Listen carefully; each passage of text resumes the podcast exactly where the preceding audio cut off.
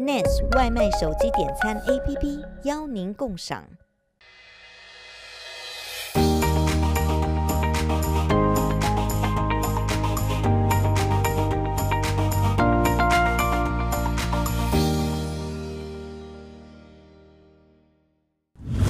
各位观众，大家好，我是黄一凡，谢谢您收看《一帆风顺》。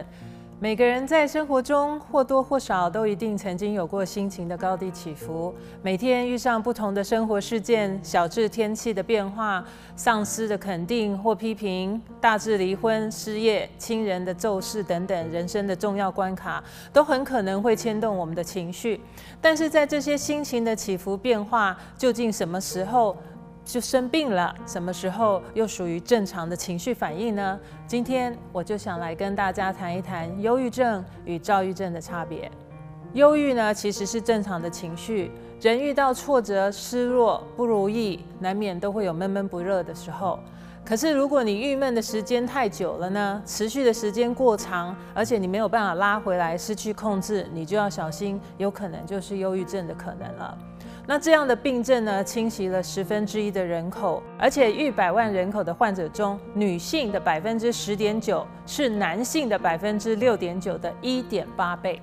主要的原因呢，就是女性的激素影响。这是现在月经、停经或怀孕的时候呢，多少都会有忧郁的情绪困扰出现。那忧郁症状不同于单纯的情绪低落或是心情忧郁，是非常严重的症状。那一般而言呢，忧郁症的症状呢，具有下面的一些特征。而且一旦陷入了强烈的抑郁情绪呢，那患者呢就将会承受无力的一种状态。库特·史奈德曾经说过，过去是没价值的，未来是令人恐惧。这种一个好像很优美的句子呢，它形容心情的低落状态，但现实生活中呢的抑郁心情呢，其实是更加丑陋不堪的。那患者不仅感到一切都是空虚绝望的，甚至呢陷入莫名的悲哀以及寂寞感。那接下来就不知道为什么眼泪会不停地流下来，最后呢只想一丝解脱。那如果症状越来越严重呢，就如同欲哭无泪一样的那种说法，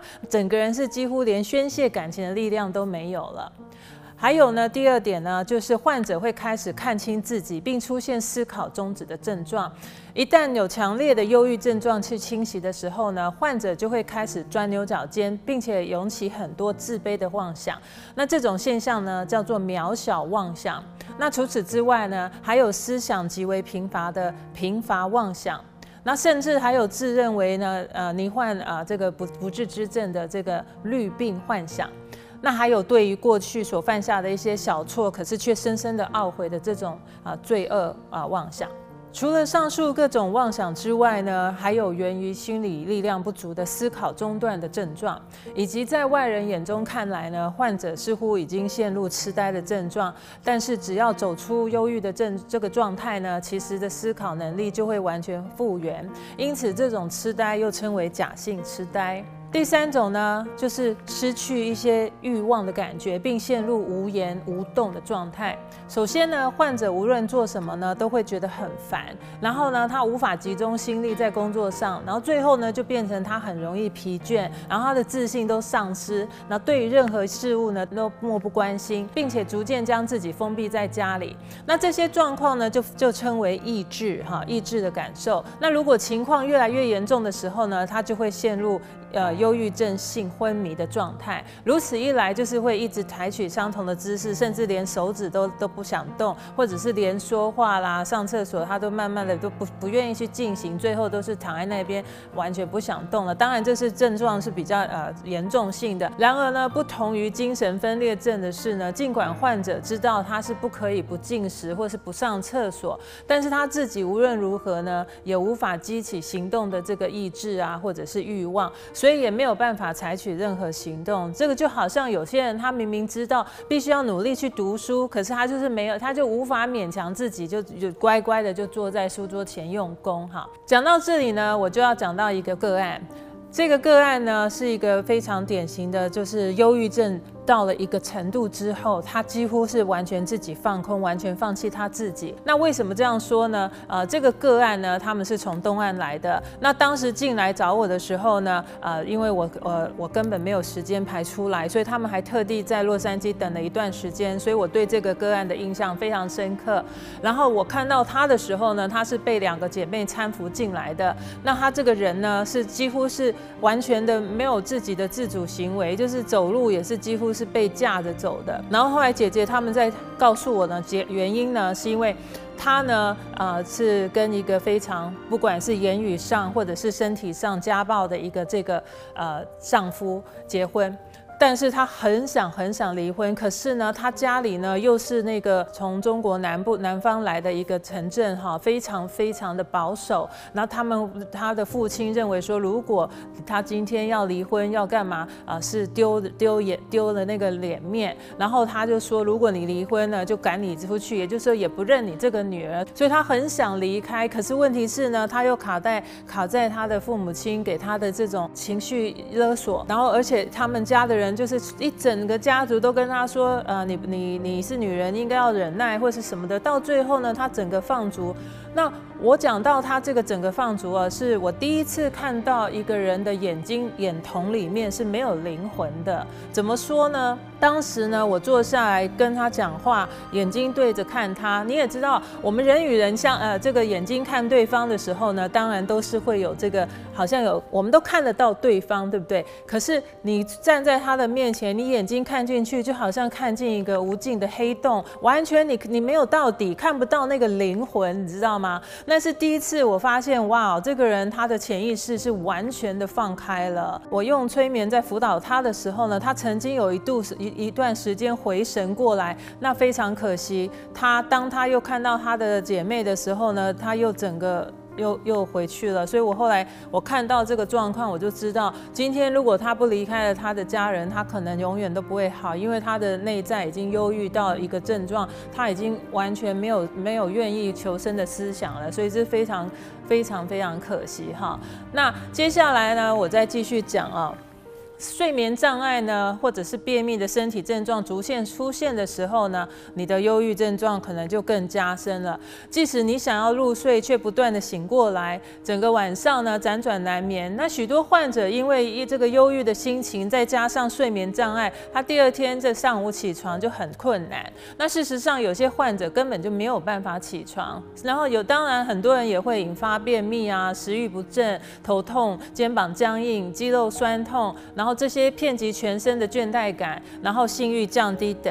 那最后就是当然自杀。那患者进入忧郁症状态最严重的时期呢，其实是连自杀的力气都没有。就像我刚刚之前讲的那个，他是完全根本连想自杀的那个力气都丧失了。可是在这个，所以在那个状态之下，他们自杀的危险性很低。可是如果你假如原本一直躺在床上的患者突然起床了，而且会自己行动，而且甚至好像很快乐一样，这就是所谓的恢复期。那通常家人往往都会以为病情这样就好转，然后只要稍微让患者离开视线呢，很可能就会发生自杀的事件，所以千万不可以大意哈。而且呢，这个躁郁症也是现在社会最常见的疾病。那患者呢，会有很高昂的躁期、低落的预期，有时会跟这个忧郁症呢混淆，然后就会被人家认为只是沮丧。躁期的患者常常会感到很自信，他不认为自身有异状，所以许多人是没有被诊断的、治疗的。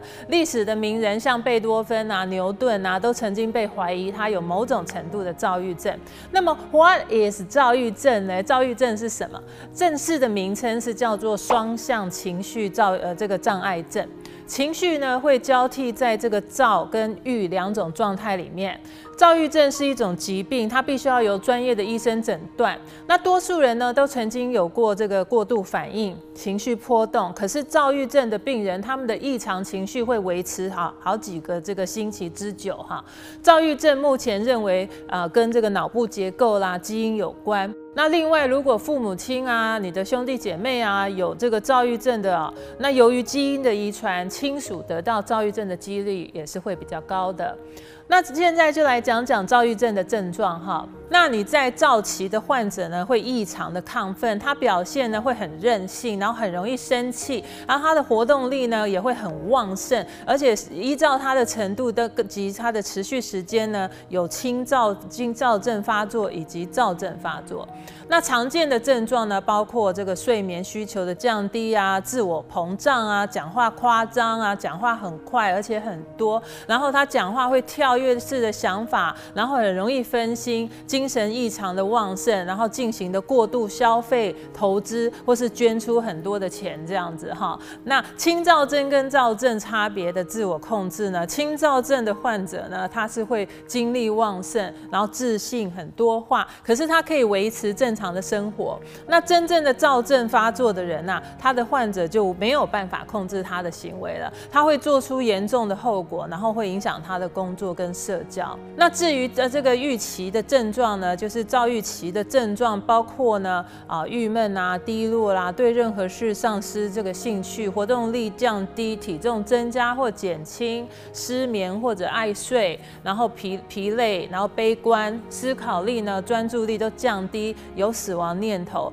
不过这些症状要持续超过2周，因此短暂的时间呢，低落并不属于这个郁症哈。但是预期症状和忧郁症很像，所以关键呢是患者有没有轻躁症哈。忧郁症呢和躁郁症呢要怎么分辨？简单来说，曾经有过忧郁症的人，如果你这一辈子呢都没有出过任何躁的症状跟发作，那么这位患者呢就是很单纯的忧郁症。那举凡有过任何躁的特征以及发作呢，不管你有没有重度忧郁的经验啊，都可以算是躁郁症。那躁郁症的样子呢，其实很像变色龙，在每一个患者身上不同。有些人的症状轻微，有些严重，有些人忧郁多一点，有些人躁郁多一点。那有些人躁跟郁呢都会混合出现。不过大致上而言呢，只要一生中有出现过一次躁的症状，那在医学定义上呢，就会属于是躁郁症了。过去有很多大部分的民众认为精神疾病啊